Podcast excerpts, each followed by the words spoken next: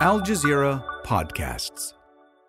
We begin in Gaza, where homeless, grieving, and terrified Palestinians are hoping the latest international efforts will bring about a ceasefire. The political leader of Hamas, Ismail Haniyeh, is expected in the Egyptian capital, Cairo, to review a proposal put forward in Paris over the weekend.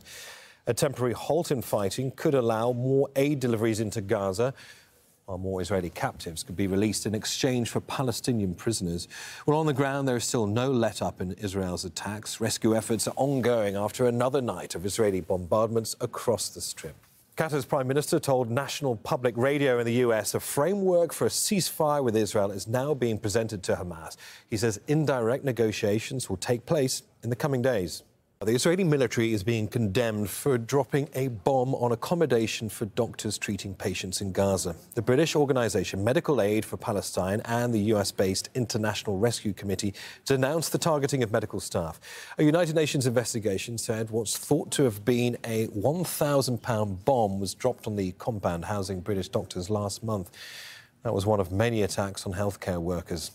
Gaza's health ministry says 337 of them have been killed so far in the war.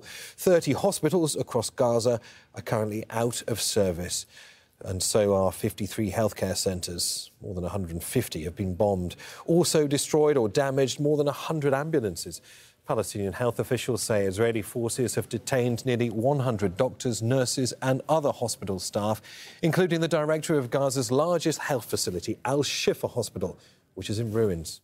US forces say they've prevented more attacks on shipping off the coast of Yemen. Several drone sites in areas controlled by Houthi fighters were attacked.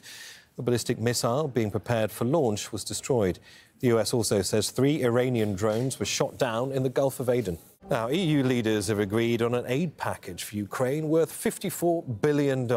Leaders from all 27 member states met in Brussels to discuss the aid funding. The deal includes a yearly discussion and review in two years if needed. The sticking point had been Hungary's Viktor Orban, who had vetoed the aid package last year. On the next Necessary Tomorrows, can humans and AI be kin? We meet Cree artist Archer Pechawis. I would like to take the AI back to the res and like go to ceremonies with it, right? And teach it about our spiritual protocols in the hopes of deepening our relationship and theorist Douglas Rushkoff. The AI that we launched was capitalism back in the 12th and 13th century. That is the program that is running. And artificial intelligence is running inside capitalism.